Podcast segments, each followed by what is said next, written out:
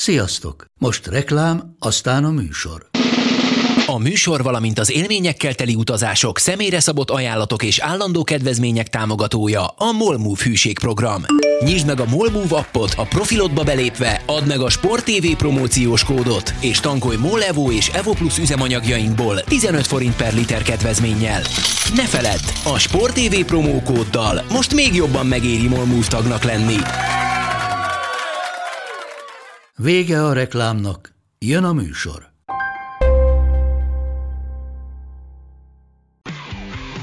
Gól! Ez 11-es volt, ha nem láttad te! Úristen, milyen becsúszás volt! Mi mindennel kapcsolatban lesen vagyunk. Ez a Sport TV és a Nemzeti Sport közös podcastjének újabb része. Sziasztok! Ez a Lesen vagyunk a Sporttelevízió és a Nemzeti Sport közös labdarúgó podcastja. Állandó beszélgetőtársam Monc Attila, a Sport TV munkatársa, én pedig Szeli Mátyás vagyok, a Nemzeti Sport újságírója. Szóval csapjunk is a lecsóba. Ugye múlt héten még ott, amikor jelentkeztünk, Cristiano Ronaldo sorsa nem dölt még el, azóta viszont eldölt, sőt az átigazolási időszak véget is ért a nagy bajnokságokban már a víradóra, ugye most szerda reggel van. Cristiano Ronaldo a Manchester United-et választotta. Ugye volt olvasói kérdésünk, hogy valóban el tudjuk-e képzelni, hogy a City-be szerződik. Én abszolút el tudtam. Szerintem, hogyha United nem jelentkezett be volna érte, amire állítólag ezt a bejelentkezést a City érdeklődése is sarkalta, akkor jó eséllyel a City-vel kötött volna, City-ben kötött volna ki. Szerintem nem volt ezzel kapcsolatban olyan súlyos fenntartásai. Amikor már lehetett választani a két Manchesteri csapat közül, akkor persze nem volt kérdéses, hogy melyiket választja. Most az a kérdés, hogy a United részéről, mert amikor ezeket pedzegettem más fórumokon, nagyon ideges reakciókat kaptam, úgyhogy majd kíváncsi vagyok, hogy Attila mit gondol erről. Uh, hogy a United részéről részben a City érdeklődése is sarkalta Ronaldo szerződtetését, illetve a Glazerek, akiket hát nem túlzottan kedvelnek a United szurkolók, úgy gondolták, hogy ez ezzel egy kicsit maguk felé lehet fordítani őket. Nagyon-nagyon sok olyan indokot hallottam, hogy miért szerződtették Ronaldot. Szakmai nem volt benne sok, csak amikor az ember felveti, hogy hát nem biztos, hogy ez volt a hiányposzt a Unitedban, amit erősíteni kellett volna, akkor is egészen elképesztő ellenségeskedés jön néha, már pedig szerintem nem, ez a, nem volt az, a, a, nem a Ronaldo posztja a hiányposzt a Unitedben. A, afelől nekem nincs kétségem, hogy, hogy nagyon sok gólt fog rúgni, de valamiért inkább hajlanék arra, persze majd meglátjuk, hogy mi a vége, hogy, hogy az lesz, mint a Juventusban, hogy hogyha megnézed a meccs per gól átlagát, arra nem lesz panasz, ha megnézed a csapat eredmény sorát, akkor már nem biztos, hogy azt mondod, hogy itt ilyen nagy előrelépés történt. Te hogy látod ezt az ügyletet? Először is sziasztok, mondja itt egy elég korrekt man show lenyomott az elején, amiből nem mondom azt, hogy úgy meg, megoldja az egész podcastet, én hadd dolgozzak ma nyugodtan, semmi gond. Nézd, én azt gondolom, hogy egyrészt tényleg közel volt a Cityhez. Um, de aztán a City nem, tehát halogatta a konkrét ajánlatot a Juventus felé, és akkor Manchester United, én azt gondolom, meg amúgy így elolvasgattam ezt, azt nem feltétlenül Solskjaer ösztönzésére, sokkal inkább egy-két uh, játékos, illetve Alex Ferguson ösztönzésére kapcsolatba lépett Ronaldóval, és villámgyorsan lezavarták az egész bizniszt. Tehát, amikor megjelent a hír, hogy uh, hú, mégis lehet, hogy a Manchester Unitedbe megy, olyan képest fél nap alatt tető alá hozták az egész történetet. És sajnos ez is azt mutatja szerintem, és, és szerintem is mondta ezért támaszt, hogy nem ott volt a legnagyobb szüksége a Unitednek új embere, hogy, hogy, hogy itt az átigazási piac már nem feltétlenül, ez, ez meg különösen nem feltétlenül a szakmai erősítésekről szólt, bőven volt benne, hogy mondjam, marketing erősítés is, bőven volt benne olyan, hogy ezt én megtehetem, és akkor meg is teszem jellegű erősítés. És, és hát amit, amit írt, talán Kela János írt a Twitteren, hogy, hogy ez volt az átigazási időszak, amikor a, a foci uh, olaj sejkek, nem biztos, hogy olajsejk kifejezést használt, lehet, hogy erősebbet, olajsejkek játékszerévé vált és ezt a nézetet tökéletesen osztom én is. Uh-huh. Nekem kicsit az, az is furcsa, hogy, hogy lehetett hallani a United részéről, hogy így meg úgy átszervezik a játékos megfigyelői rendszert, hogy ilyen csiszolatlan gyémántokra csapjanak le. Most kvázi egyik igazolásuk se ilyen volt. Ez, ez, nem, ez nem feltétlenül azt mondom, hogy nem kellett volna Varánt megvenni, vagy Sancho-t, de, de ami a szuperligás siránkozás kapcsán elhangzott a alapító kluboktól, hogy csak így tudjuk megmenteni a futballt, ergo azzal, hogy ők több pénzt keresnek. Hát, hogy mondjam, elég sok klub akadt a nyáron, ami erre rácáfolt. Tehát ugye maga Florentino Perez mondta azt, hogy, hogy a futball az összeomlás szélén áll, hatalmas veszteségeket szenvedtek el a klubok, és ugye még tegnap is azt lehetett hallani, hogy 170-180 és más források szerint még nagyobb ajánlatokat tette Kylian Mbappéért, aki jövőre ingyen igazolható lesz, tehát ilyen szintű összeomlás szélén áll a Real Madrid. Uh, amellett, hogy a Paris Saint-Germain nem tűnt túlzottan hajlandónak, ami szintén megint egy elég furcsa, tehát hogyha egy egy év múlva lejáró szerződésű játékosért ajánlatnak ennyi pénzt, és nem fogadod el, akkor az mutatja azt, amire ugye volt utalás, hogy itt azért elég sok klub, ö, még a látszatát sem feltétlenül akarja annak kelteni, hogy üzleti alapon működik. Az igaz, figyelj, hogyha ez a Paris Saint-Germain üzleti alapon működő klub lett volna, akkor Mbappé-t nem a harmadik ajánlatnál, de az elsőnél adja. Az Mbappé egy év múlva pontosan 150, pontosan 200, pontosan 220 millió euróval fog kevesebbet érni, mint most. És azért az is jelzésértékű, hogy legutolsó játok azt talán már 43 millió eurós fizetés volt neki, és arra is azt mondta, hogy lófasz a seggetekbe. Hát de utóbb, hogy itt Mbappé múlt a, a vége, de ugye visszatérve Nem úgy értem, kicsit... a Paris Saint-Germainnek mondta. Ja, ja, ja, persze, persze. Aha. Uh... Nem, nem is akar maradni, tehát nem, na mindegy. Szóval semmiféle gazdasági racionalitás nincsen. És a másik, bocsánat, ami engem idegesít, telesírt a médiát azzal, hogy oh, Covid, ekkora veszteségek, akkora veszteségek. Néhányan úgy költöttek, mint ha nem lenne holnap.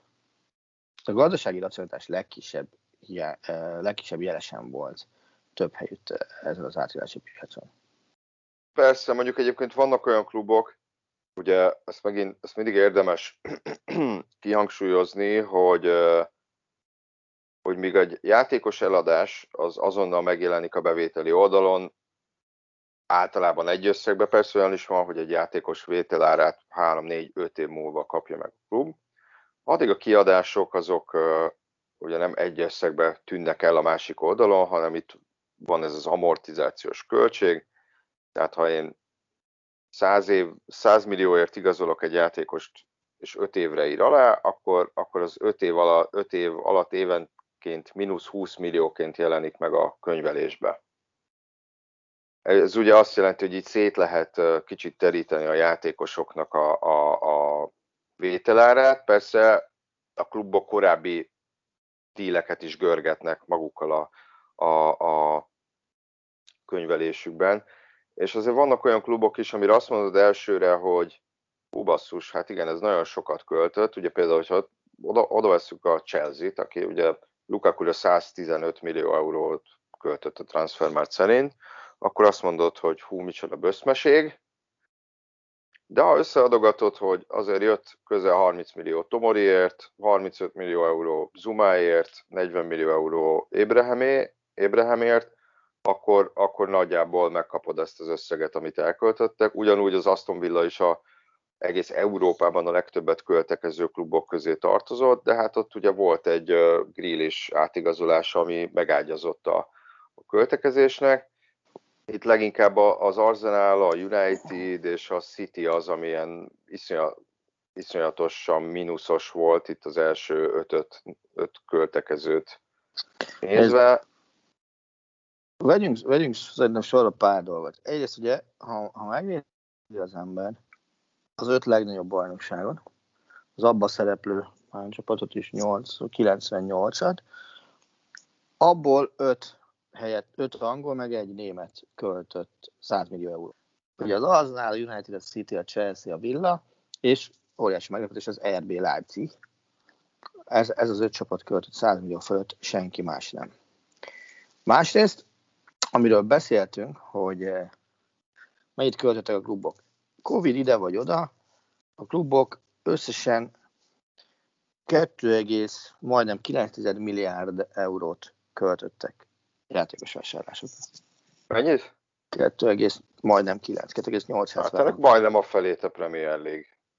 Premier League ugye 1,231. Ugye a bajnokságok költő sorrendje az úgy van, hogy a Premier League nyert 1,231-jel, utána óriási szakadék, és jön az olasz bajnokság 551 millióval, aztán jön a német 416-tal, a francia 384-en, és a Primera Division 293-mal. Én is mondjuk régen volt, hogy spanyolok az utolsó költő.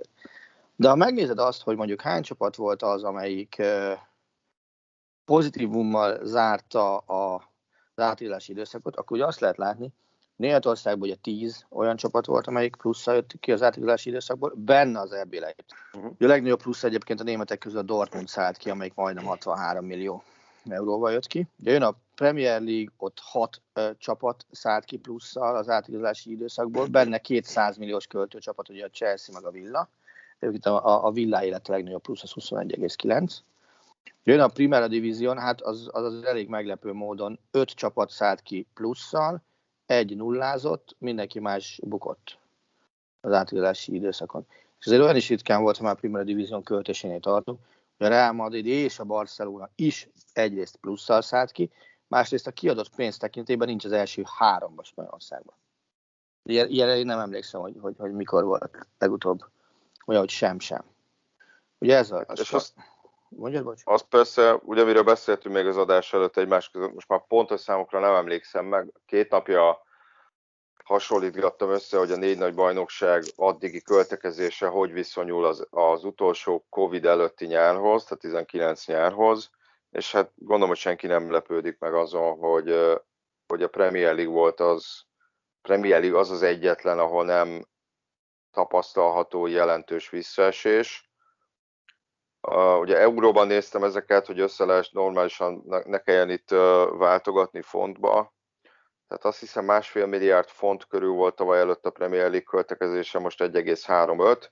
Tehát ez egy egészen minimális, durván 10%-os visszaesés. Még a spanyoloknál tegnap előtt, hát azért azóta voltak dílek, azt hiszem akkor ilyen 70-80% körül volt, és a Bundesliga és az olasz is ilyen 40-50 kal kevesebbet költött, ami szerintem szintén önmagában szemléletes. És akkor ugye itt el is érkeztünk az utolsó Várj, még azért vegyük végig az utolsó két bajnokságot, megy a francia, meg az olasz még vissza van. Ugye az olaszoknál öt csapat zárt pluszban az egész bajnokságból. Be, benne az Inter a maga 161 milliójával, ami, ami, ami az abszolút rekord ugye a csapatok között. Ja, és a másik az, is a kényszer szülte a másik az Udinéze lett 53 milliós bevétele, és ott a francia bajnokság, ami ebből a szempontból egy mondjuk úgy, hogy non plus ultra, mert ott akárhogy is nézed, a, a 20 csapatból 12 kiszállt plusszal, nem, bocsánat, 10, de 12 szállt ki plusszal, kettő nullázott, és, és mindenki más ö, volt veszteséges. Ennyi. Szóval egyébként, bocsánat, fejből, hogy mely csapat költötte a legtöbbet új igazolásokra a, az európai csapatok közül? Igen, tudom, az Arsenal. És ez meglepett? Hát figyelj, az, az nyilván nem lepett meg, hogy angol. Az, abban semmiféle meglepetés nem volt. Ha, vakon, ha csak a híreket kellett volna nézni és vakon tippelni, akkor United-et mondtam volna.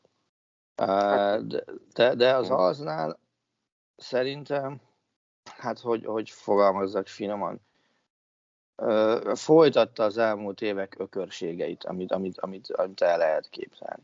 Tehát szerintem ők ugye elszórták, elszórtak Ben White-ra majdnem 60 milliót. Tehát, na. Tehát szerintem az egyrészt nagyon-nagyon sok. Olyan csúnyábat mondtam. Ödegárdért biztos nem fizettem volna 35 millió, szintén. De elősnek érzem Ramsey 20, tehát gyakorlatilag minden átigazolása túlárazott az Arzenálnak. Az én meglátásom szerint minden átigazolás túl, túlárazott nála. És egyébként nyilván még nem túl korrekt ezeket az átigazolásokat, uh, uh, hát hogy mondjam, megítélni, de ugye erre mindez rátesz egy lapáttal, hogy egészen gyalázatosan kezdte az idényt az Arsenal, hiszen ugye a három vereség a, a bajnokságban. Legalább góljuk van már, vagy az sincs? Azt most nem Nincs néztem. nekik. Akkor jól emlékeztem legalább. Azt hiszem 0-9 a gólkülönbség talán.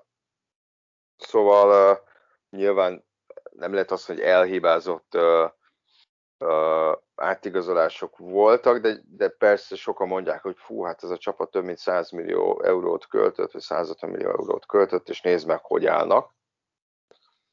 Um, és akkor itt el is érkeztünk az utolsó naphoz, aminek az összegzését valamilyen nem akarja behozni nekem a gép, de összegszerűen megkockáztatom, hogy, hogy megint a Premier League klubok jártak az élen, hiszen itt azért Nikola Vlasic, uh, akkor uh, neki volt még, aki nagyobb volt, Takehiro Tomiyasu az Arzenálba, Vlasic a West Hambe ment, Alex Král is a West Hambe ment, Emerson Royal a Barcelonától a Tottenhambe ment, tehát hogyha összeadogatjuk, akkor valószínűleg az angolok nyerték a deadline date elég magasan, de hogy a legnagyobb figyelem azért mégis inkább a Barcelonát veszte, annak ellenére, hogy Kamavinga szerződtetésével a Real is még itt erősített az utolsó nap, hogy francia helyett franciát hozott, persze nyilván nem ugyanaz a poszt, de hát ugye itt az egésznek az volt a slágere, kezdődött azzal ugye, hogy, hogy a Barcelona nyakán maradt jó, jó sok olyan játékos, akit nem akartak megtartani. Elment helyette a hatalmas nagy tehetségnek és jövő ígéretőnek tartott Illa X Moriba, Nyilván itt volt ügynöki kavalisa áttérbe, aki a Lipcsébe ment. Elment Emerson Royal, akit nemrég vettek meg a, a Betis-től végleg, és ha már Betis egyébként, mivel a Fradi ellenfel az Európa Ligában, ők meg bejelint hozták el az Arzenától. Uh, és ugye ut- ut- utána este robbant a bomba, hogy uh, hogy uh, Anton Griezmann visszatért az Atletico Madridhoz. Na ebből mit tudsz kihámozni? Na. Egyrészt a Barcelona utolsó napjából, meg a Griezmann ügyletből. A Barcelona utolsó napjából szerintem egyfajta kétségbeesést, hogy, hogy még így is megpróbálták a mérleget valamennyire konszolidálni, a lehető legtöbb helyet teremteni a fizetési zsapka alatt, hogy, hogy még lehessen valakit regisztrálni, és hogy ez Aguero személyébe sikerült is, ha minden igaz. Um, én azt gondolom, hogy, hogy uh, azt, hogy Griezmann elment, és Luke de Jong érkezett a helyére ugye a Sevillától. Um, ha az a Griezmann, azt a Griezmann veszik alapul, akit a Barszában láttunk, akkor az átigazolás darab-darab átigazolás bejelentést, a kifejezési máshogy nem tudom ezt mondani.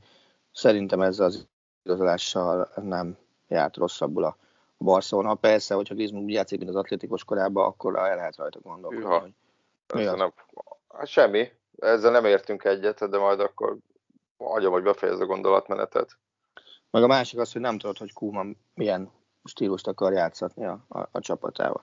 Griezmannnál szerintem most meg lett volna lehetőség Barcelonában arra, hogy ráépítsék a támadójátékot, de úgy tűnik, hogy Kuman mást választott már, amennyiben ő választott. Amiről meg legutóbb beszéltünk, ugye, hogy, hogy Laporta mennyire felőtlenül igazolt, itt a, az újabb bizonyíték arra, hogy, hogy mennyi volt az át gondolatlansága a történetben. Ugye Emerson Royalnak a, a távozása, aki, akit, meg, akit ugyan játszott a három meccset, játszott a Barszába összesen, mindent figyelme. Hát annyi, annyi, meccse, annyi meccse volt a Barszának az idényben. Igen, azt játszotta. Ez alatt 11 millió euróval sikerült följebb verni az árát, de Majdnem biztos vagyok benne, hogy egy ilyen jobb hátvédet nem azért vesz hogy három meccs után tovább. Én sem hiszem. Ott is Na, valószínűleg az volt, hogy... Ott is az volt, gyanítom, hogy darab-darab, ott van Dest, és aztán, hogyha nagyon kell, akkor ott van Roberto vagy Minkézze jobb hátvédnek, csináljunk hm. pénzt, minél előbb. Hát a, itt a darab-darab, hát most egyrészt ugye Luke de Jong és Griezmann azért nem ugyanaz a poszt feltétlenül. Azt, azt én értem, hogy azt én értem, hogy kellett egy, egy inkább befejező csatára a, a Barcelonába, de és azt is, azt is megértem, hogy, hogy nyilván a piac az nem annyira, hát hogy mondjam, nem annyira könnyű utolsó pillanatban középcsatát szerződtetni. Tehát ha megnézzük, hogy Luke de Jong persze nagyon élt a PSV-be, meg a Twente-be, de a Gladbachba azt azért nem mondanám, Newcastle-be nem mondanám, és a Sevillában sem állítanám, hogy most, hogyha pusztán a gólokat nézzük csak természetesen, ott, ott 69 bajnokin 10 gól a mérlege, ez egy olyan lenyűgöző igazolás, amit mindenképpen végre kellett hajtani. Másrészt én sajnálom Griezmann, mert bíztam benne, hogy Messi távozásával jobban megtalálja a helyét a Barcelonában, és esetleg megmutathatja azt, hogy, hogy mire képes, de és azt sem tudom, hogy Kuma mennyire akarta őt beépíteni ebbe a csapatba, mennyire mennyire hajtotta, nyilván hajtotta az anyagi szükségszerűség ezt az átigazolást, de nem tudom, hogy, hogy Kuma mennyire ragaszkodott Griezmannhoz. És egy olyan játékosról beszélünk, aki 120 szer- millió euróba ebb... került két éve. De ebből a rendszerből lejön az, hogy semmire nem ragaszkodott hozzá. Hát én azt, azt gondolom, hogy, hogy azért meg, tehát a Barca akart volna meg tudja tartani Griezmann-t bármilyen sapka ide vagy oda. Szerintem egyáltalán nem Persze. érdekelt, hogy marad vagy nem. Ugye a, a, a, a rövid távú előnye az az, hogy Griezmann volt a második legmagasabb fizetésű játékosa a keretnek, illetve az, hogy most kapnak elvileg 10 millió eurónyi pénzt a kölcsönadásért, és 40ért végleg megveszi az Atletico, amely ugye 120ért adta el két éve. Tehát a, a, a Barcelona iszonyatos nagyot bukott ezen az üzleten. Mondom, olyan szempontból kétszer pályán mozgott a csapat, hogy akiket nagyon el akartak adni, és el lehetett volna jó pénzért, persze a hatalmas veszteséggel Coutinho, Dembele és sérült, Miralem Pjanicsot sem sikerült, aki gyakorlatilag teljesen kegyvesztett a, a Barcelona. Nem is értem, hogy miért nem dolgoztak az ő távozásán egész nyáron, vagy mennyire félszívvel dolgoztak az ő távozásán nyáron. És akkor ugye ott van még Ümtiti is, akit szintén nagyon nem akarnak, csak hát itt mindenki nagyon magas fizetésen is van, tehát ez is nehezíti az elpasszolásukat azoknak, akik nem, nem sérültek. Illetve nekem az egészből az jött le, hogy, hogy azért volt pár hónapja felkészülni erre a nyára a barcelonai vezetőségnek. Biztos, hogy voltak tervek, ugye az elsőleges az volt, hogy tartsák meg messzit, ez nem nagyon sikerült, de úgy érzem, hogy kicsit fordítva ültek a lovon, tehát hogy a nagy takarítást azt nem most kellett volna, nem az utolsó nap kellett volna három játékostól megszabadulni, hanem, hanem minél előbb, és akkor lehet, hogy egy kicsit más, más lenne a, a kicsengése ennek az átigazolási időszaknak. Mert egyébként, hogyha most csak pusztán az érkezőket, távozókat nézzük, én nem mondanám, hogy a Real Madrid olyan iszonyatosan jobban zárta ezt az átigazolási időszakot, de jobb az optikája, jobb a PR-ja a Real átigazolási időszakának szerintem. Ha mással nem az én szemben Kamavinga érkezésére mindenképpen jobb az optikája, meg, meg a helyes, de azért jobb az optikája, mert nem szórtak el értelmetlenül 200 millió eurót Mbappé-ra. Tehát, tehát ha, valami, ha valamivel jobb az optikánál, ezzel biztosan jobb. Persze. Hát a Barcelona se szólt pénzt új játékosokra nagyon, mert nem volt miből.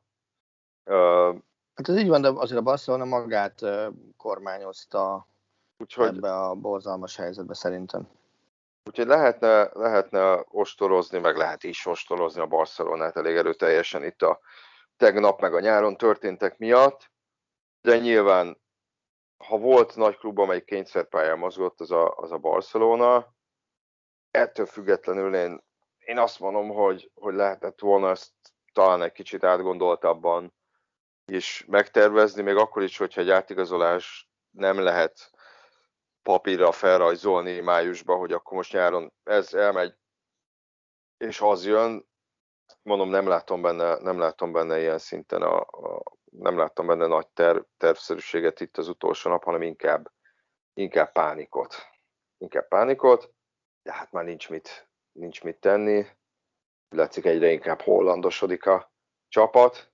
Ez mondjuk 20 évvel ezelőtt nem feltétlenül volt teljesen, teljesen nyerő széria, de, de nyilván Kuman azért ismeri De Jongot. Most ez, a, ez kifizetődik, vagy nem, arra kíváncsi leszek, meg hát Aguero felépülésével, ami, ami, ami, amire azért még kell időt hagyni, nyilván nem lehet azt mondani, hogy fix kezdő lesz, Depay egyébként egészen ígéretesen kezdett, de megint ott lóg azért egy csomó játékos itt Kuman nyakán, aki, akivel nem számol, vagy nem nagyon akar számolni, és meg kell tőlük szabadulni. Hát kíváncsi vagyok, hogyha mondjuk Pjanic vagy majd Coutinho elmegy valamikor, hogy belőlük mennyit lát viszont a Barcelona.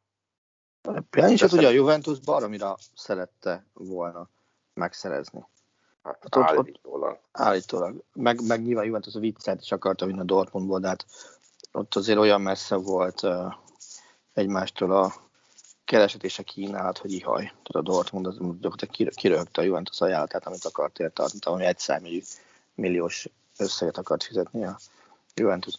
Még egy dologra kitérnék az átigazolásokkal kapcsolatban, ami, ami eddig Olaszországban volt jellemző, de most, most a legtöbb helyen jellemző vált ez a kölcsön veszem, és aztán utána megveszem jellegű átigazolások. Tehát az angol csapat ilyet nem szokott csinálni, és most még a Chelsea is csinált egy ilyet, ugye utolsó nap Saul Nigo ezzel, hogy, hogy fizet érte egy egyszemügyű milliós kölcsönvételét, és aztán ott van benne egy megvásárlási klauzula, hogy egy év hogy lehet megvásárolni. Rengeteg ilyen uh, deal uh, született. Szerinted ez a gazdasági bizonytalanságnak volt köszönhető, vagy azért, mert uh, mondjuk túl sok adhok transfer is volt a nyáron?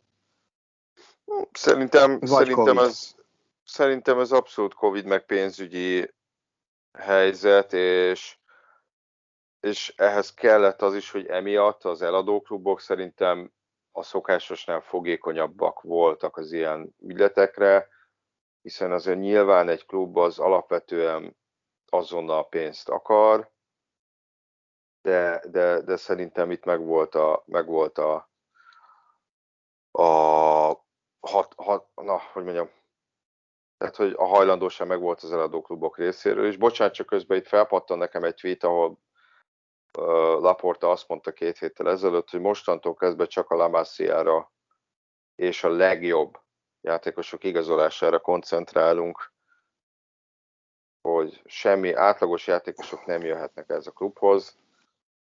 Nem akarom megsérteni Luke de Jongot, de Luke de Jong érkezése, Moriba eladása kicsit hogy mondjam, kicsit hát megcáfolja ezt a fajta Hát elég erősen, mert ugye, ugye ha azt, azt nézem, akkor, akkor nem csak Moriba eladása, de, de mit tudom én, pár évvel ezelőtt még Carles Alénya is egy, egy óriási reménység volt a Barcelonánál. Most meg de őket nem akarom, a, hát őket nem lehet laporta nyakább, Alénát nem lehet mondjuk laporta nyakább. Nem, nem, nem, csak arra mondom, hogy tulajdonképpen Laporta is most beleesett szerintem ezen a nyáron abban a hibába, hogy, hogy mindig azt mondta, amit hallani akartak tőle. Tehát nem, nem nagyon kevés olyan megnyilvánulása volt, ami egy konzekvens elnöki magatartásnak lett volna a jele. A rosszul érzem elnézést. Nem tudom, viszont szerintem léphetünk is tovább, nem?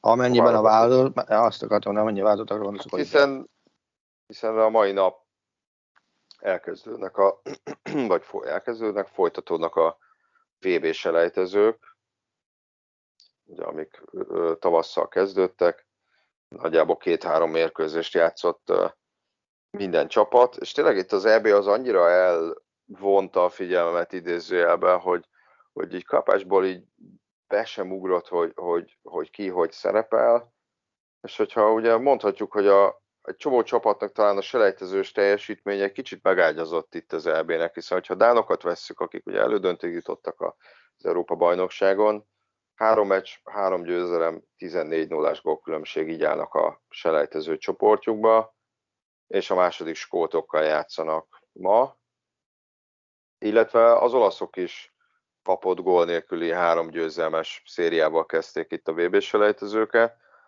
és ők ráadásul világrekordot is állíthatnak be, és dönthetnek meg, hiszen 34 veretlen meccsnél tartanak, és 35 a rekord, amit a spanyolok és a brazilok állítottak föl. Itt ezzel a három selejtezőn ezt meg is lehet meg is lehet dönteni, és szerintem nem is veszik, azt Manchin is mondta, hogy nem kényelmesedtek el az olaszok, hiszen azért ne feledjük, a legutóbbi VB-ről lemaradtak, és ez gyakorlatilag nemzeti tragédia volt Olaszországban, tehát most az a cél, hogy minél előbb, minél magabiztosabban kiarcolni a VB indulást, amit hogyha jól matekoztam, ezt már megcsinálhatják most szeptemberben is, nyilván ez nem csak az ő eredményeiktől függ. Hát ez, ez így van. Ugyanakkor azért azt gondolom, hogy Olaszországot szerintem se te se én nem félted a, a, a VB-re jutást illetően. Nem, hát abszolút nem. Hm. Azért uh, ugye egy 13 csapat jut ki Európából, a 10 csoport első. Itt azért, uh, uh, hát hogy mondjam, szerintem kisebb az esély a meglepetésnek. Nyilván a J csoportot, ha uh, most Örményország vezeti, aztán jön Észak-Macedónia, aztán jön Németország. Hát azért nem hiszem, hogy ez lenne a, ez lenne a végső sorrend. Hát és, és az, azért, ha belegondolok abba, Németországnál most nyilván óriási a, a várakozás, hiszen Hansi Flick, Hansi Flick azért csak-csak most mutatkozik be a, a, a válogatott élén, és az elmúlt, hát mennyi, hét, szerintem hétfőtől hétfőtől gyakorlatilag nagyon-nagyon kevés olyan médium volt, amelyik ne foglalkozott volna az, hogy mit csinál Flick másképpen, mint, mint Löv csinált, és akkor mit tudom én, már olyanokig elmentek, hogy Flick oda megy a hullámvölgyben lévő játékos, és akkor átöleli. És akkor Wernernek próbálja szuggerálni, hogy, hogy mit kell csinálni. Sokkal aktívabban részt vesz az edzéseken, ugyanakkor sokkal jobban bízik a másik edzőbe. Tehát már olyan, olyan részletekbe próbáltak belemagyarázni dolgokat, hogy én is mondom, ezek hülyék biztosan. Tehát, hogy, hogy. Szinte ismeretlen terepen járnak, hiszen legutóbb új kapitány bemutatkozásával 15 éve kellett foglalkozniuk.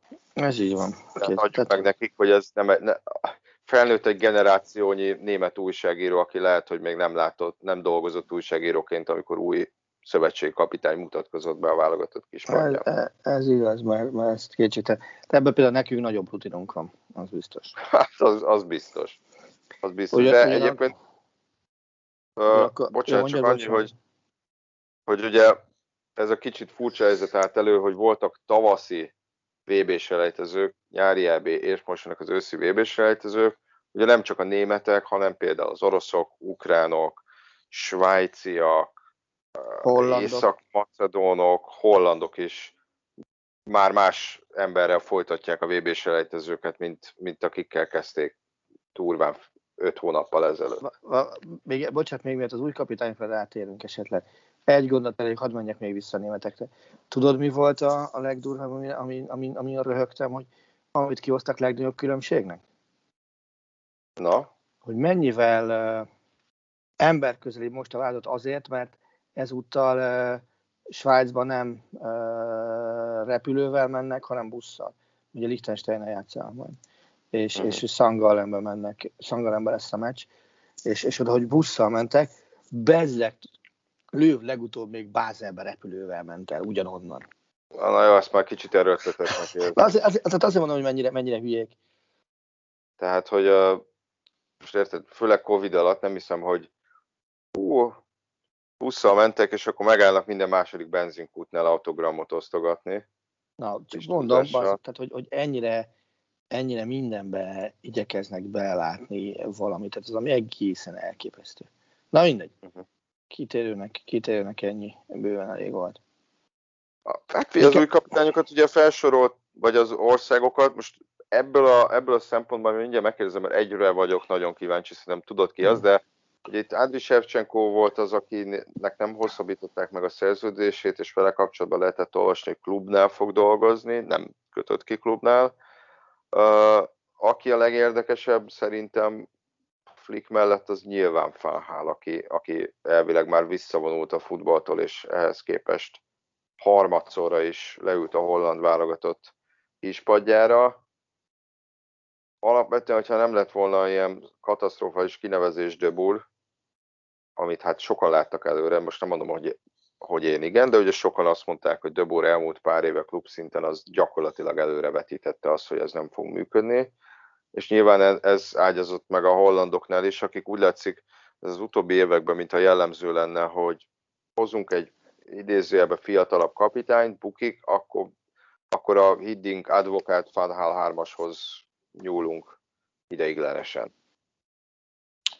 Uh, igen, és, és egyrészt valóban Fánhál megjelenése az, az szerintem még holland szinten is meglepetés volt.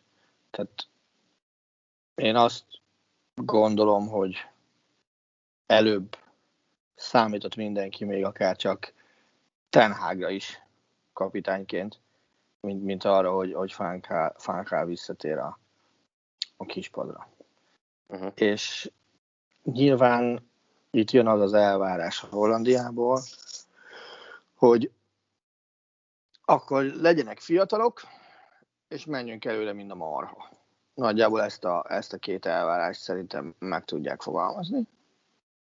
És, és azért, ha, ha, ha, szigorúan nézem, akkor azért Farhál első kerete az ennek még nagyjából meg is felel, hogy, hogy bocsánat, hogy, hogy kik azok, akik, akiket ö, behívott, és, és, és, és játszatni szeretne. Tehát azért, hogyha ránéz az ember erre a holland névsorra, és ö, azt mondatja veled, hogy, hogy csak annyit mondjál meg, kérlek, hogy, hogy ki a fene és honnan jön Devin Ranch, vagy Tyler Malasia, akkor lehet, hogy gond. Mert nem tudod megmondani. Tehát, tehát, tehát fogalma sincs erre. De a két kapus is meg lehet meglepő változó, nagyon, nagyon nincs más. Oké, hogy Tim Krut még ilyen pótbehívóval behívták. Te basszus, ez a holland válogatott azért ez egy elképesztően érdekes. Hol... Still.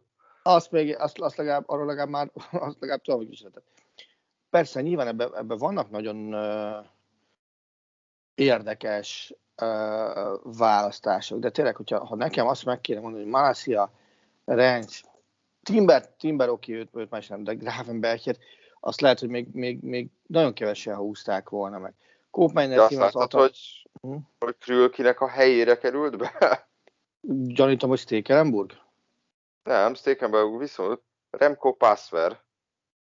És 37 éves nullaszoros válogatott Ajax kapus. Ha. Azt hittem, hogy Stekelenburg, mert hogy ő is tavaly még visszatért, gondoltam, hát a Fánhánál még van. De nyilván Koopmeiner, egyébként Koopmeiner szerintem egy méltatlanul elhallgatott embere volt az átigazási piacnak. Tehát az, az Atalantának ő lesz, ő lesz a következő nagy dobása szerintem. Azt, azt kell, hogy gondoljam. És engem az lepett meg, hogy a csakot tényleg nagyon nagy idézőjelben értsen mindenki, hogy csak Atalanta lett neki. Uh-huh. Tehát az, az, az volt. A többiek azok, azok oké, okay, akikben vannak a holland keretbe, de egyelőre nem tudom azt, nem tudom megmondani ebből a holland váltottból mit fognak, mit lehet kihozni. Tehát azért ebben a holland válogatottban, hát fene tudja, hogy, hogy, hogy mi van. Tehát például szerintem, hogy az, hogy világsztár ebben a holland van-e, azt nehéz megmondani. Mert nyilván pillanatnyilag, ha csak a szigorúan az értéket nézzük, akkor persze Frankie de Jong a a spanyol bajnokság legértékesebb játékos a transfermárknál pillanatnyilag. Uh-huh. De, de szerintem tőle többet vártak Barcelona, mint amit, mint amit eddig mutatott. Javíts, tehát lehet, hogy nincs igazam, és akkor bocsánat. Mm, a... Hát ugye elég sok panaszkodás volt, hogy főleg az első évben nem azon a poszton játszott, ami ideális számára. Szerintem ebbe az, ebbe az idényben, amennyit láttam belőle játszani, a, a csapat egyik, hanem a legjobbja volt. De visszatérve Fáhára, hogy ugye mondtad, hogy fiatalok és támadó futball. Uh-huh. Fiatalok, az abban szerintem nem lesz hiba. Ugye már is mondtál olyan neveket, és, és ezzel szerintem sehol nem volt hiba, ahol volt. Ahol fel tudott fedezni mindenhol olyan, olyan fiatalokat, akik egyébként sokszor előfordult, hogy nála alapemberek voltak, és, és viszonylag jó teljesítmény nyújtottak, aztán egy edzőváltás után gyakorlatilag el is tűntek a csapatból. Szerintem ilyen, le, ilyen, találunk ilyen játékosokat a Unitednél is, szerintem a Bayernnél is. A támadó futball, na erre leszek kíváncsi, hiszen ugye a hollandoknál kőbe volt vésve ez a 4-3-3-as felállás. Mi alapvetően Fánhál is ezen szocializálódott, ugye elvileg Krajfal együtt mind a ketten a támadó futball ívei voltak, vagy hát Cruyff ugye elhunyt, csak ugye alap másfajta, hogy mondjam, én úgy éreztem, hogy Cruyff ugye több kibontakozást ad az egyénnek, Fanhal meg, meg olyan szempontból a másik végletet ö, képviselte, hogy, hogy nagyon szigorú keretek között dolgozott. Viszont aztán javíts ki a tévedek, lehet, hogy rosszul emlékszem, hogy Fáha második szövetségkapitánykodása során szerintem ő volt az, aki az első olyan holland szövetségkapitány volt itt a modern érában, aki három belső védővel kezdte el játszatni a hollandokat, abszolút eltérve ettől a, ettől a, ettől a romantikus 4-3-3-as sémától. Vagy rosszul emlékszem? Nem akarlak kijavítani. Ez. És ott szerintem egy sokkal pragmatikusabb felfogása volt most is lehet, most is lehet hogy tehát a bal hátvéd összesen egy van a keretben. Tehát, tehát az, óvatosan meg lehet azt kockáztatni, hogy, hogy most sem fog másképp kinézni. Ahol az, uh-huh. simán, szerintem simán benne van az, hogyha arra gondolok, akkor, akkor oké, nyilván az egyik szélsátő, de Dövrisz helye az, az megkérdőjelezhetetlen, persze. De, de, de ettől még simán három belső védős rendszer. Hát szerintem Tefrey volt az, aki, aki nála kezdett el talán Tehát, figyelj, rendszeresen játszani. Ha, ha, Matya, van olyan emlék... belső védő sorod, hogy Van Dijk, uh, Derek, Tefrey, kit hagysz ki? Aha. Én úgy emlékszem, hogy egyébként Defrey ezt talán Anno Fanhánál mutatkozott be a válogatottba, és akkor volt ez, hogy talán lehet, hogy mindhárom belső védő jellemzően fejenordos volt? Ezt már olyan félve mondom, szerintem akkor volt ott Bru- uh, Martins Indi is, mert gyorsan megnézek egy 14-es VB meccs kezdőt, hogy akkor hogy nézett ki a védősoruk. Ugye, igen, Martins Indi, De Vlaar, ez volt a három belső védőjük a spanyolok elleni első meccsen, és, és akkor szerintem mindhárom belső védő fejenordos volt, és ugye ezzel, ezzel verték 5-1 a spanyolokat azon a meccsen. Csak hát ugye akkor azért volt egy Van Persie meg Robben is. Na mindegy, ez egy érdekes, érdekes kinevezés, sokkal jobban, valami, so, több szempontból érdekesebb számomra, mint Flické. Több szempontból nagyobb kockázatot jelent, mint Flické, és, és nagyobb, inkább robbanás veszélyes, de azért hát nem menjünk el amellett a tény mellett se, hogy azért mi is játszunk mérkőzéseket, kezdve holnap az angolok ellenével. Bizony, ami, ami, ami egy nagyon izgalmasnak tűnő mérkőzés lesz, és én speciál baromira várom, hogy a, az EB után mit sikerül mutatni, megmutatni, átmenteni azért ott volt egyfajta olyan eufória, és most jön azért Európa egyik legjobb csapata. Szóval, szóval én nagyon-nagyon várom. Nem csak mint szurkoló, de, de szurkolóként aztán abszolút. Most ezekben egyébként nem hiszek, csak tényszerűen azért érdemes közölni, hogy 1962 óta nem győztük le a, az angolokat, akkor világbajnokságon sikerült. Mondom, ebbe, ennek a, a holnapi meccs kapcsán egyáltalán nincs jelentősége. Figyelj, az angol, angol keretet... győzelmet most se várok, tehát azért most se várhatunk győzelmet szerintem. Nagyon-nagyon fogunk körülni, de ne, várni senki ne várjon, mert az azért elég erős lenne. Az angol keretet elnézve ugye itt azért nagyon nagy részt érthető módon itt az EB-s, EB-s EB-n keret tagjai szerepelnek, tehát a, mondjuk a kezdőcsapatban sem hiszem, hogy olyan iszonyatosan nagy változtatások lennének. Nyilván megint lehet azon filózni, hogy Sancho vagy Grill is kezdjen, akik jellemzően ugye nem voltak kezdők az Európa-bajnokságon, de azért vélhetően a Rice Phillips Mount középpálya játszhat ellenünk, hátul meg Walker Stones, Maguire, Shaw, kapuban Pickford, hiszen akik az EB keretből kikerültek, ilyen vagy olyan okokból, amit az EB kerethez képest most kikerültek, Ben Chilwell, vagy Ben Byte, vagy Phil Foden, igen, Phil Foden mondhatnánk, hogy lehet, hogy ő kezdő lehetne, de hát ő ugye sérüléssel bajlódik. Ugye Calvert Lewin is kidőlt itt az utolsó körben, meg sokszor lehetett hallani, hogy az angolok szeptemberben nem játszanak annyira jól, hát nem tudom, én ezekben nem hiszek annyira, hogy ebből szintén megint olyan nagy következtetéseket kellene levonnunk. Amúgy is a több érdekesség, vagy talán kérdőjel az, az velünk kapcsolatban van. Hiszen egyrészt visszatér Szoboszlai Dominik. Ilyen, ilyen, ilyen. Másrészt, ugye nincs Nagy Ádám, aki eltiltott. És tudom, hogy sokan nem, sokan nagyra értékelik Nagy Ádámot, mások szerint nem kell olyan nagy jelentőséget tulajdonítani nekik. Én nem ebbe a táborba tartozom, mert hogyha azt nézzük, hogy 19 novembere óta volt, ott volt egy meccs, amit kihagyott, tehát az azóta eltelt közel két évben egyetlen egy darab San Marino elleni mérkőzést sem nem játszott.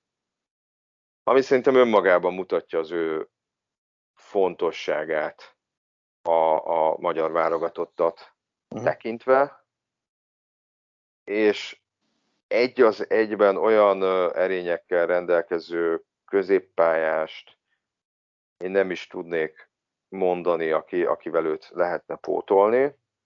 Nem azt mondom, hogy pótolhatatlan, csak hogy, tehát, hogy ugye az angoloknál van ez a like, like for like replacement, tehát hogy egy ugyanolyan típusú játékosod van, hogy csak kiveszed az egyiket, berakod a másikat. Nálam sokkal okosabb emberek is elmondták, és én ezt tartom a legvalószínűbb forgatókönyvnek, hogy mindez az úgy fog kinézni, hogy természetesen Szoboszlai visszakerül a kezdőbe, és Séfer András lesz a legvisszavontabb középpályásunk, aki, a dac, aki egyébként előrébb érzi jól magát, de a dacba játszott ilyen szerepkörben, és akkor Kleinheister László lesz durván a kettejük között. Na, ő biztos de... nem lesz, ugye, mint tudjuk. Mármint kicsoda? Kleinheister biztos nem lesz. Hogy, hogy? Hát Lemaradtam valamit? Le, úgyhogy elutazott az edzőtáborban, miután megsérült a hétvégi bajnokiukon, úgyhogy ő biztos, hogy ők is került a keretből. Húha, ez nagyon korán van akkor. Tehát ő, ő, ő biztos, hogy nem lesz. Várj, várj, várj, várj, várj. Szerintem te most nagyon, nagyon korán van, és szerintem te Lovrencsics Gergőre gondoltál. Hú, basszus, tényleg, összekevertem a kettőt. Én meg a hülye. Át, átérünk majd rá is. Tényleg korán van. Semmi baja, mindenki nyugodjon Jaj. meg. Attilának van még túl korán. Igen. Összekevertem a Horvátországban játszó két ember. Nem mindegy, ez van. Tényleg reggel van. Szóval szerinted is ez a legreálisabb középpálya, hogy Szoboszlai Dominik, Kleinhester László és Séfer András? Vagy, vagy van egy másik olyan forgatókönyv, amit, amit el tudsz képzelni? Ugye nyilván Siger Dávid is sérült, tehát még, még ő lehetett volna esetleg opció itt valahol középen. De, de, de a, a indul, induljunk, nézve... induljunk, induljunk a hátsó részből szerintem. Abba nem hiszem, hogy, hogy sokan, tehát nem hiszem, hogy négy védővel játszunk. Valamiért azt, azt kell, hogy gondoljam. Ha rosszul, akkor, akkor így vehetjük. Igen. Tehát lesz ugye három belső védő, amiből Orbán, Szalai, véletlenül Fiola, nem nagyon tudok mást elképzelni. Ugye melléjük meg kell találni a két olyat, aki a szélén oda-vissza tud járkálni, erős gyanom szerint ez Botka lesz, és hát és, és nem tudom ki. Hát szerintem én, én inkább hallanék arra, hogy Botka lesz a jobb belső védő, és akkor... És akkor Fiola meg egy, az is lehet, nem tudom. Középen, figyelj, Szoboszlai, Fix, Schäfer, Fix, bár neki is volt, neki viszont biztos, hogy volt kisebb sérülése, azt tudom, de, de ettől még a mai sajtórészben például, hogy ő, ő a dacban volt egy kisebb sérülése, de az, az, az a múlté. A baj az, hogy nagyon kevés opciója maradt ugye Rosszinak erre a mesem. Szigorúan poszt szerint nézzük, és ki középpályás még, akkor ugye maradt Cseri, Gazdag és Kleinheisler. A Kleinheisler, én már beraktam a kezdőbe, ugye? Igen, igen, most te, most te engem kérdezted, hogy én két raknék be, én most abból próbálok visszafelé számolni. Ugye ezek közül azt gondolnám, hogy Cserit ilyen pót-pót-pót behívóval hívta be, ők, ő nálam kiesik. Gazdag, ugye megjött az Egyesült Államokból, túl sok, túl sok testközeli élményen is van Rosszinak. Őt is kiejteném, azt hiszem. Így, így valóban marad Kleinheisler, ami nem is egy rossz megoldás. Ugyanakkor azért azt is ki kéne lőni, hogy előtte gondolom, akkor Sallai Szalai, azt csókolom. Uh-huh. És akkor így, így azt hiszem meg is van a tíz mezőnyjátékos. Én mondjuk egy, egy valakit nem mondom, hogy ki lesz a másik szélső. Hát, hogyha Bolla a belső védő, ugye föl az egyik oldalon, ki lesz a másik oldalon. Hát fél, nálam a, a hátvéd sorot, ott több opció van. Ja. Alapvetően, alapvetően azt elképzelhetőnek tartom, hogy most kicsit unortodox módon balról haladva, hogy a bal belső védőnk az Szalai lesz, középen Orbán, jobb belső védő a három center half, vagy a három középhátvéd között Botka, és akkor esetleg Bolla lesz a jobb oldali szélsővédő, és Fiola, aki ugye játszott bal oldalon, a franciák ellen is lesz a bal oldali szélsővédő. Itt van kombinációs lehetőség, hiszen berakhatod Langot is a középső védő hármasra, és akkor más kirakott Botkát jobb oldalra, és gondolkozhat úgy a kapitány, hogy hogy, hogy, hogy ő lehet, hogy egy kicsit defenzívebb játékost akar azon a szélem az angol válogatott játéka miatt, meg az angol válogatott igencsak előszeretettel felzárkozó szélső védői miatt, míg talán Bola lenne az offenzívebb opció a jobb oldalt, szerintem. És ugye azért ott van Tamás Márk, aki szintén tud baloldali belső védőt játszani, adott esetben akár Szalai Attila is lehet a legszélső védő a bal oldalon, bár ezt nehezen nem, nem, nem ezt tartom a legvalószínűbb forgatókönyvnek, és ott van Kecskés Ákos is. Én, tehát itt kombinációs lehetőség van, mert itt olyan játékosok vannak azért a, a hátvéd sorban, akik alapból hozzá, szok, ha hozzá vannak szokva ahhoz, hogy több poszton játszanak, vagy ha, ha kényszer szüli akkor több poszton tudnak hátul játszani. Én azért gyanítom, hogy az angolok ellen inkább próbál a, a minél inkább uh, kipróbáltabb emberekre hagyatkozni már Rossi, de aztán lehet, hogy holnap, holnap rám cáfol. De majd ezt elképzelhetőnek tartasz olyat, mint ami legutóbb volt ebbe a leosztásba, hogy itt van a három meccs, és az utolsó, ami megint csak Andorra elleni azt mondja egy-két Bundesliga légiósnak, hogy srácok, kösz, de ezt megoldjuk? Mm, azt nem tudom, hogy ő azt mondja-e. Azt nem tudom, hogy van-e ilyesféle deal a Bundesliga klubokkal, mert azért emlékeim szerint tavaly ezek soha nem úgy derültek ki, hogy uh, uh, hogy már a válogatott szünet előtt tudtuk, hogy X-nek vagy Y-nak vissza kell uh, utaznia, hanem egy csomó, hogy többször előfordult, hogy na, most jött a hír, hogy nem tudom, Ulácsi Péter, most csak hasonlítésre mondom, a Leipziggel kötött megállapodás értelmében visszautazik klubjához, így, mit tudom én, az utolsó vagy az utolsó két válogatott meccsen nem szerepel. Én azért gyanítom, hogy lehet ilyes fajta megegyezés, hogy esetleg az utolsó mérkőzésen már nem lesz mindenki ott de alapból ott azért nagyobb rotációra is számítok, amellett, hogy kicsit félek az andoraiaktól, mert, mert ez egy elég rugdosódós csapat, szerintem ellenünk is ez jellemző volt rájuk, és nem is tudom, még valamelyik ebéselejtezőjüket néztem, vagy NL meccsüket, nem is olyan rég, és ott is az volt, hogy, hogy ütöttek, rúgtak, vágtak mindenfelé. Tehát, hogy nem az a, a, a szimpatikus kis csapat, vagy szimpatikus vesztes nek tűnt, hanem az, hogy úristen, hát ezek szétrúgják az ellenfelet. Hát az kétségtelen, tudod, ott volt minden derék magasságban érkező becsúszások és hasonlók kis túlzás. Úgyhogy, nem, nem, nem, volt elegáns, maradjunk annyiban. Úgyhogy azt mondanám, hogy ha nem is, tehát hogy, hogy itt, itt, itt lehet, hogy, lehet hogy, hogy lesznek azon a mérkőzésen játékosaink, akik, akik most kis szünetet kapnak, és ugye azért ne feledjük, hogy a kettő között utazunk Albániába is, ami, ami a, hát, tudod, félek ilyeneket mondani, hogy papíron nyer. Papíron elvileg egy nyerhető, de szerintem egy, egy azért nem annyira, nem annyira sima mérkőzés szerintem, vagy nem annyira simán, nem egy simának ígérkező mérkőzés. Én Albániát már nem merem, bocsánat, Albániát már nem merem mondani a, sima meccsek közé. Tehát egyrészt nekik is vannak normális bajnokságban játszó játékosaik, másrészt azért az ottani körülmények nagyon gyakran legalábbis speciálisak, szóval én, én ott azért kellő óvatossággal állnék hozzá, hogy ott mi lesz. Így van. Hát főleg itt azért a védősorban, hogy ott van Isai, Jim City, Ismaili, uh, Kumbulla, akik ugye mind a szériába edződnek. Bizony.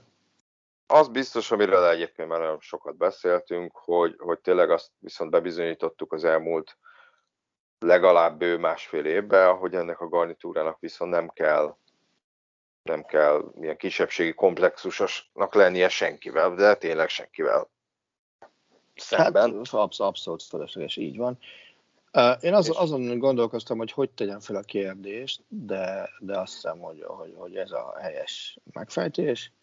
Aláírnád-e azt, hogy három meccs hat pont, vagy, vagy te a három meccs hét ponttól fölfelé lennél csak elégedett? Én a három meccs hatot is aláírnám. Uh-huh. De hát tehát az, hogyha hét alatt szerzünk, nem, nem elégedetlenkednék. Nem, szeretnék, én kilenc pontot szeretnék, de, uh-huh. de nem lennék elégedetlen hattal sem. Uh-huh. Világos. Itt, itt nagyon-nagyon valószínűleg a lengyelek ellen idegenbeli mérkőzésen fog eldőlni a, tehát, hogyha hozzuk a papírforma a meccseket, akkor ugye elvileg itt, itt Lengyelországban fog szerintem eldőlni a csoport második helye. Ez az érzésem. Hát igen. De az a mérkőzés még odébb van, viszont adásunk vége az már egészen közel, hiszen ezek a búcsú pillanatai. Hű, milyen érzelgős köszönés. De jövő héten újra jelentkezünk.